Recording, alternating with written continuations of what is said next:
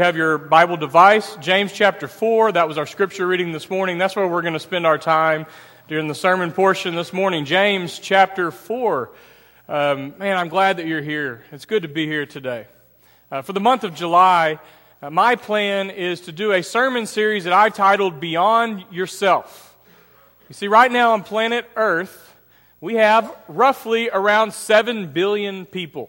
Probably a little bit more than that. And obviously, that that number is constantly changing every day, but around 7 billion people. And in this town in Longview, there's around 80 to 85,000.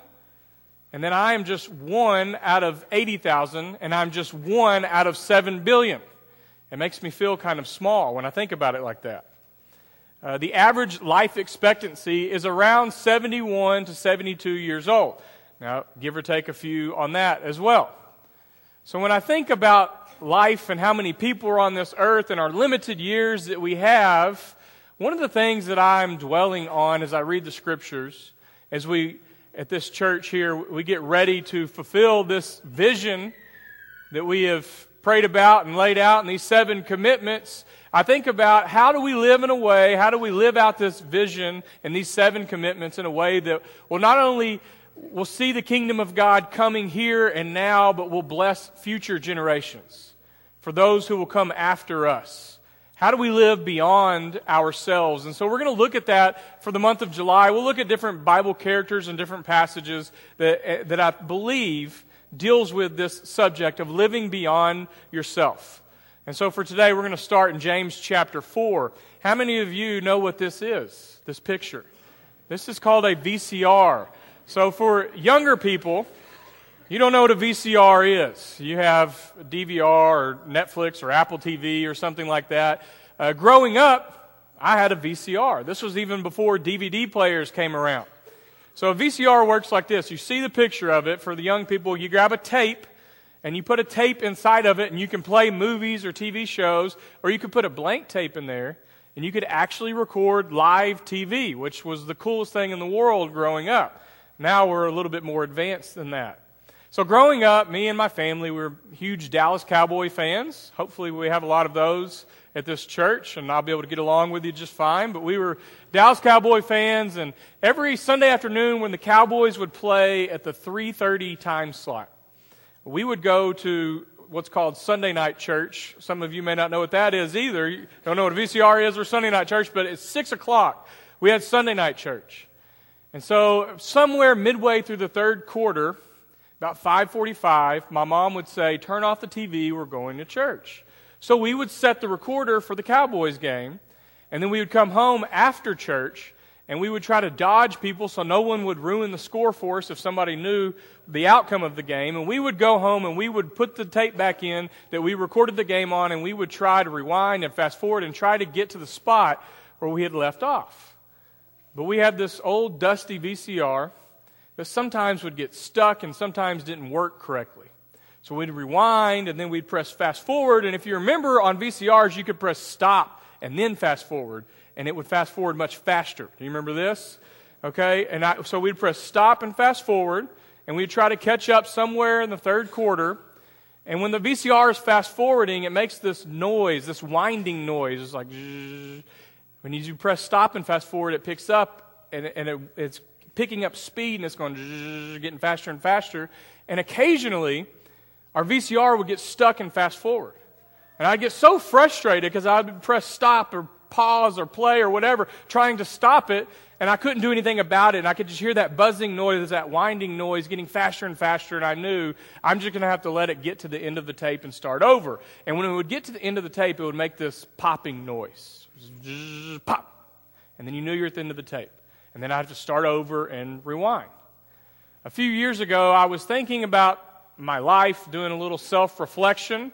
And the passage we're going to read this morning, uh, James says, What is your life? He poses that question. It's a great question. So I was thinking about my life. What is my life? And I thought about that VCR. And I thought about how that VCR is kind of like a metaphor for my life. Somewhere in the last few years, I feel like somebody snuck up behind me press fast forward, and it's stuck in fast forward right now. Like there's nothing I can do. I'm, I'm trying to stop it, I'm trying to pause it, I'm trying to slow it down, But a lot of you know what I'm talking about. It feels like your life is on fast forward, and each year just goes by faster and faster, and I can't slow it down. Young people, you may not feel that way right now, but you will soon. I've heard someone say about raising children, the days go by really slowly, but the years go by quickly. Life is passing us by. Life is going at a rapid race, a rapid speed. And I think that James chapter 4 speaks to this. So I want to look at James 4 this morning and just look at each verse, study through this, starting in James chapter 4, verse 13. He says, Come now, you who say, Today or tomorrow we will go to such and such town, spend a year there doing business and making money. Uh, probably what James is referring to here are merchants, traveling merchants. People who would travel around from town to town, set up businesses, and make money. And they would make these plans, but the problem was, in their plans, God had nothing to do with it. God was not in their plans. Their focus, their priority was to go somewhere and to make money. It was revolving around making money. You've heard the old saying, uh, tell God your plans and God laughs. Because we may have plans, but we don't know what the future will hold. But these people, and James, if you read the entire letter of James, he has a lot to say about those who are wealthy and they use their wealth uh, to dominate others and to withhold money from others. And he has a lot to say about that. And here he's saying, you make these plans to go and to make money, and you're going to go do this or that. And it, to me, it reminds me of Luke chapter 12, the parable of the rich fool. In Luke chapter 12, these brothers come up to Jesus, and apparently their father had passed away because the oldest son would receive the inheritance. And I guess the younger brother is arguing with the older brother, and he comes up to Jesus and he says, Teacher, tell my brother to divide the inheritance with me. Give me some of the money. And then Jesus responds by saying, I'm not the judge between you two. And he warns the crowd. He says, Watch out for, for greed, for the love of money. He said, A man's life does not consist in the abundance of his possessions. And then he tells this parable, the parable of the rich fool, about a man who does quite well with his crops he has an abundant amount, so he decides he's going to tear down his barns and build bigger ones. And then he's going to say to himself, I've got a lot. Just take it easy, eat, drink, and be happy. But then in this parable, Jesus says, You fool, this very day, this very hour, your life will be demanded of you. Then what's going to happen with all this stuff that you've accumulated? And then he warns again to watch out for greed and for the love of money and not being rich towards God. That's the parable in Luke chapter 12. And James chapter 4 and verse 13 reminds me of this parable. James, who most assume is the half brother of Jesus, probably is influenced by Jesus, maybe influenced by this parable. You make these plans, you want to make money, and there's nothing wrong with that. We all make plans, we all have to survive. But if that's your, your focus and God's not in your plans, then you're missing something. And Jesus tells us in that parable, this very day, your life could be demanded of you. And in James chapter 4 and verse 14, that first half of verse 14, says, Yet you do not know what tomorrow will bring. You make these plans, but you don't know what tomorrow will bring. You don't even know if tomorrow is promised. A man named John Ortberg, he's one of my favorite Christian authors, wrote a book called God is Closer Than You Think. And in this book, he says that in the English language, the word tomorrow is the most dangerous word.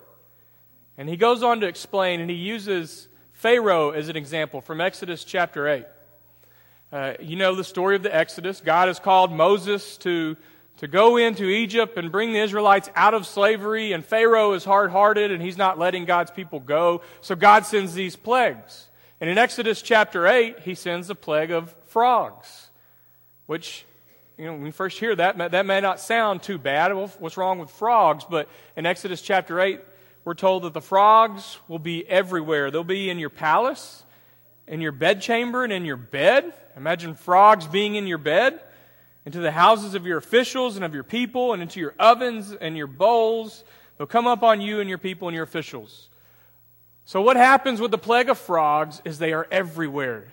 You go into your house and they're hopping around all over your house. You try to cook in your oven, the frogs are in your oven. You try to go to bed, you pull back the sheets, and there's frogs everywhere. There's a plague of frogs. So I hope that sounds miserable to you like it does to me. I would not like that. You go outside in the streets, everywhere you go, frogs everywhere. So Pharaoh obviously is miserable with this, and this is what he says. He calls Moses and Aaron in verse 8 of Exodus chapter 8. He said, Pray to the Lord to take away the frogs from me and my people and I will let the people go sacrifice to the Lord. So he has this request. You have this connection with Yahweh. Pray to him, and please take these frogs away. And Moses cuts him a deal.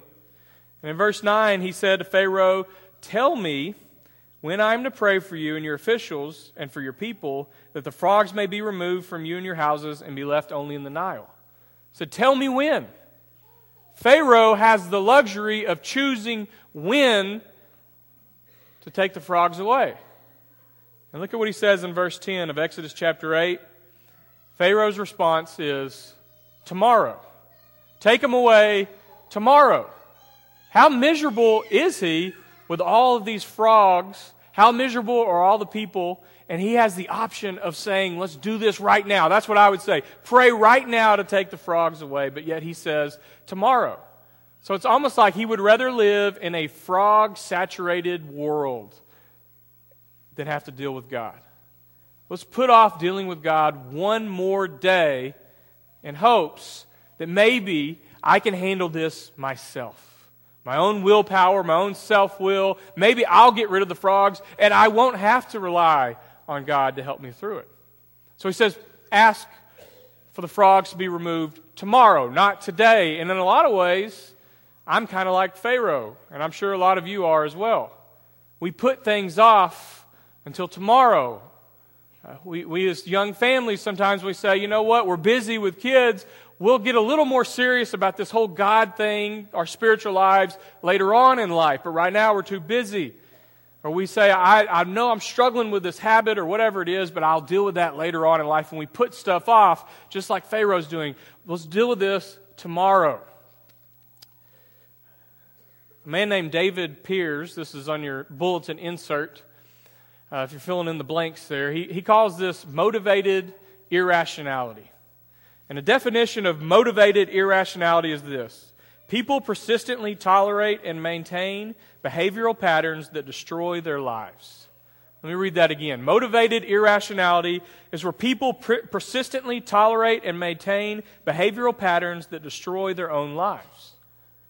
This is putting things off until tomorrow. This is motivated irrationality. This is an addiction, a habit, a sin, a banged up relationship, something that you know you probably need help with, a sin you know you need to confess, something you know you need to deal with that's destroying you, that's destroying your marriage or relationships, but yet we put it off. Say, I'll deal with that another time, and we just tolerate whatever it is that's actually destroying us, and he calls that motivated irrationality. We put things off until tomorrow. But James 4:14 he says, we don't know what tomorrow will bring, so why are we putting things off until tomorrow? I read a, a poem one time, and I don't remember who wrote it, so I don't know who to give credit to. But they, in this poem, it talks about how we can't wait until tomorrow. So when you're in high school and you're getting older, you can't wait until you get to college because when you get to college, you'll finally be free. And then you get to college and you're free. And then you meet someone, you fall in love, and you say, I can't wait until we get married. And then you get married. And then you say, I can't wait until we have kids. And then you have kids. And then you have these little kids in your house, and you're so busy and stressed out, and you're like, I want to travel to this place or that place. There's a lot of things I want to do. So when the kids get older, I can't wait till the kids get older so I can go do the things that I want to do. And then your kids get older and they repeat the same cycle. They want their freedom. They go to college, they get married, they have kids, so now you have grandkids. And at the end of this poem, they say, Where did all the time go? And life happens when you're planning the next big thing. We're always looking at how we'll take care of this or that, or we'll do this or that tomorrow, later on in life, and then we look back and we say, wait a minute, where did all the time go? Those were the good old days, and I miss them. a very popular TV show, came out uh, over a decade ago, and, and the show ended after about seven or eight seasons. And on the very last episode, one of the characters said something that, that stood out to me, something I won't forget. He said, I wish there was a way to know that you're in the good old days before you actually left them. We look back on life with this rosy retrospect, where we look back on things and, and we look at how great they were. And we remember the positive things, but when we're in the moment, when we're in today, we don't always know how to enjoy it and how to appreciate this gift of life that God has given us today. That God's presence is here with us now. That's God's irreplaceable gift to you is that God is with us today here in this place. And back to James chapter 4 and verse 14, he says, Why do you make all these plans to go and make money and do this or that when you don't know what tomorrow will bring? And then he follows that, the second half of verse 14, and he says, What is your life? He poses this question. All great teachers know how to ask great questions. Just look at the Gospels, look at Jesus. He's always responding to a question with another question. And here James says, What is your life? He wants you to contemplate. What is your life? And then he says, You are a mist that appears for a little while and then vanishes. Well, you know that verse. You've probably heard that before. And sometimes I look at that verse and I think, that's a little cryptic. Like it almost sounds pessimistic. But I think what James is doing is he's just being realistic.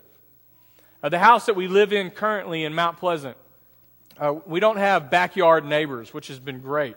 So we walk outside the backyard, and there's a church behind us and a parking lot, and we have this large window in our, in our kitchen.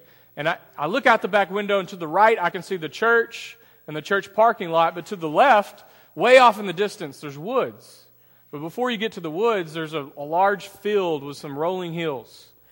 And occasionally, and this is rare, when I'm up, when the sun is starting to come up, I usually try to sleep past that part. But when I'm up and I look out the window and I'm making my coffee, I look out there and there's this foggy mist over that field. And man, it looks so cool. Sometimes I'll go out in the backyard and I'll just stare at it. So if you want to buy a house in Mount Pleasant, there's another bonus for you. But I'll look at that mist, I'll drink some coffee, and it's like, man, that looks really cool. I want to take a picture. I'll go back in the bedroom, I'll start getting ready, and I come back out and it's gone. The sun's coming up, the fog is lifted, the mist is gone. And James says that's kind of what life is like. We're like that mist that appears for just a little while in the morning, and then it's gone just as quick as it came. What is your life? You're a mist that appears for a little while and then vanishes. So, what's James trying to get at here? Uh, in the Greek, if you didn't know this, the New Testament was originally written in Koine Greek. We've translated into English, so you're reading a translation when we read English. But in the original Greek, there were two words to describe time. Two words is transliterated here on your PowerPoint. The first word is this word chronos. This is where we get the word chronological, like chronological order. So chronos refers to time that is measurable. So you could lay your life out like on a timeline, and you have when you're born, and then at the end is when you die, and in between are significant moments, like hopefully when you're baptized, that's a significant moment for you. When you're married, when you have kids, and you have this timeline. That's chronos. If you read the Greek, chronos is the most frequently used word referring to time. This is how we we measure times, where we get hours and days and weeks and years, chronos. That makes sense. But then there's this other word referring to time, and this word is the word kairos. And kairos is a significant word. Kairos happens within chronos, but kairos refers to an opportune time a significant moment in history that can never be repeated, a one and only event. So, for example, in Galatians chapter 4, when Paul writes this letter to this church, in Galatians chapter 4 and verse 4, he says, In the fullness of time, in the fullness of time, God sent his son, born of a woman, born under the law, and he's referring to the incarnation referring to God becoming a human being, Jesus in the flesh, And he says, This is a kairos moment, an opportune time. Like God knew what he was doing, sending Jesus at that point in human history. Not now, not years before it, but at that point, born under the law, born under a woman in Israel, dominated by the Roman Empire, like that was the kairos moment for Christ to come. In the fullness of time. This significant moment that can never be repeated. And I think about what James is saying in James chapter 4, and he says, What is your life? You're just this mist that appears for a little while and then vanishes. So for us, in this one life that we have been given, this is your kairos moment in human history. There will never be another you. So this is the life that you've been given. However many years you have on this earth, this is your time. This is your one life. Have you ever been keenly aware of life, of Kairos moment? Just been so aware, a time where, where time has just stood still. For me, it was the birth of my children. Uh, when my daughter was born, about five years ago, we, were, we went to the hospital late one night, and then the next morning it was time, and they kicked everybody out of the room, and they said, you know, it's time for this delivery to take place. And then they looked over at me, and the nurse said, You need to go sit down. And I looked in the mirror, and I was like ghost, ghostly pale. I felt like I was about to vomit. The room was spinning. I felt like I was about to pass out. And then they were so worried about me. I think they were more worried about me than they were Jessica, and they actually gave me medicine to calm down. So I'd like to say it was tougher on me than it was Jessica. But it, it was a, it was, I'm just joking. I'm just joking. But it was this emotional experience that I was not anticipating because I knew something significant was happening. And once this child is born into this world, this is my responsibility. And Lord willing, on the average life, you have about 18 years, and then they usually try to go off on their own. So when Addie was born and when Christian was born, I was significantly aware of this kairos moment. This is my one and only opportune time, my kairos moment to have my children under my roof, under my influence. So, how will I live in such a way during this short time that we have to influence them even beyond my own life? To be so aware each day that this is a day I'll never get back. So, I'm going to live in the moment. This is God's gift to us. James says, What is your life? You are a mist that appears for a little while and then vanishes. And you don't know what tomorrow will bring. So, the rest of this section here in James chapter 4 and verse 15, he says, So, instead, you ought to say, If the Lord wishes, we will live and do this or that. Or some of your versions may say, I'm reading from the NRSV, some of your versions may say, If the Lord wills. And that's why we say, Lord willing. We may reference something to the future but we always tend to follow that with a, well, Lord willing, of course, because we don't know what tomorrow will bring. So James is telling those merchants, you make plans to go do this or that, to make money, spend a year there, Lord willing. You can make those plans, but you never know what tomorrow will bring. So he says in verse 16, As it is, you boast in your arrogance, and all such boasting is evil. As human beings, we get caught up in the wrong things. We get obsessed with making money, with being comfortable, with making a name for ourselves. I don't know, whatever that may be for you, whatever your temptation is. But he says that turns to arrogance and boasting. And that's an enemy to appreciating this kairos moment that we have, this life, this opportune time, as we get caught up in the wrong things and it distracts us from our purpose. So he wraps this little section up in verse 17 and he says, Anyone then who knows the right thing to do and fails to do it commits sin. If you know what you ought to do and yet you don't do it, that's a sin, he says. But he's been talking about not living so much in the future, but living in today. So maybe what he's saying is this right thing that you know you need to do He's calling you to do that today, not putting it off till tomorrow. There's probably people in this room right now that maybe you've lived outside of Christ. And you, you have this tug on your heart, and you know that maybe at some point you want to venture into these baptismal waters and put on Christ in baptism, start a new life, but you keep putting it off. So maybe what God is telling you today through the words of James is don't wait till tomorrow, do that today. Or maybe you've lived with something that you've just tolerated, some sin that's destroying you or hurting your life and your marriage, and you keep thinking, I'm going to deal with this at some point. I will ask someone to help at some point. But you're going to do that tomorrow, but maybe God's saying, let's do that today. We have this one life, this kairos moment. And James says, you're just a mist that appears for a little while and then vanishes. So let's focus on what's important. Uh, Charles Barkley, uh, he's a former NBA player, now NBA analyst. He has this little saying, I've heard him say it multiple times, but he says, Father Time is undefeated. And he's referring to professional athletes who have their heyday, have their moment, they have their time. But he says, Father Time is undefeated, so there comes a point in every person's career where their body fails them. You can take performance enhancing drugs and try to extend it as long as you can, but nature runs its course and you have to retire and you're not what you used to be. Father time is undefeated. And I thought of that when I was reading this section here in James. You have this one life, and we're here for such a short time, and then we're gone, but yet sometimes we live like we're immortal.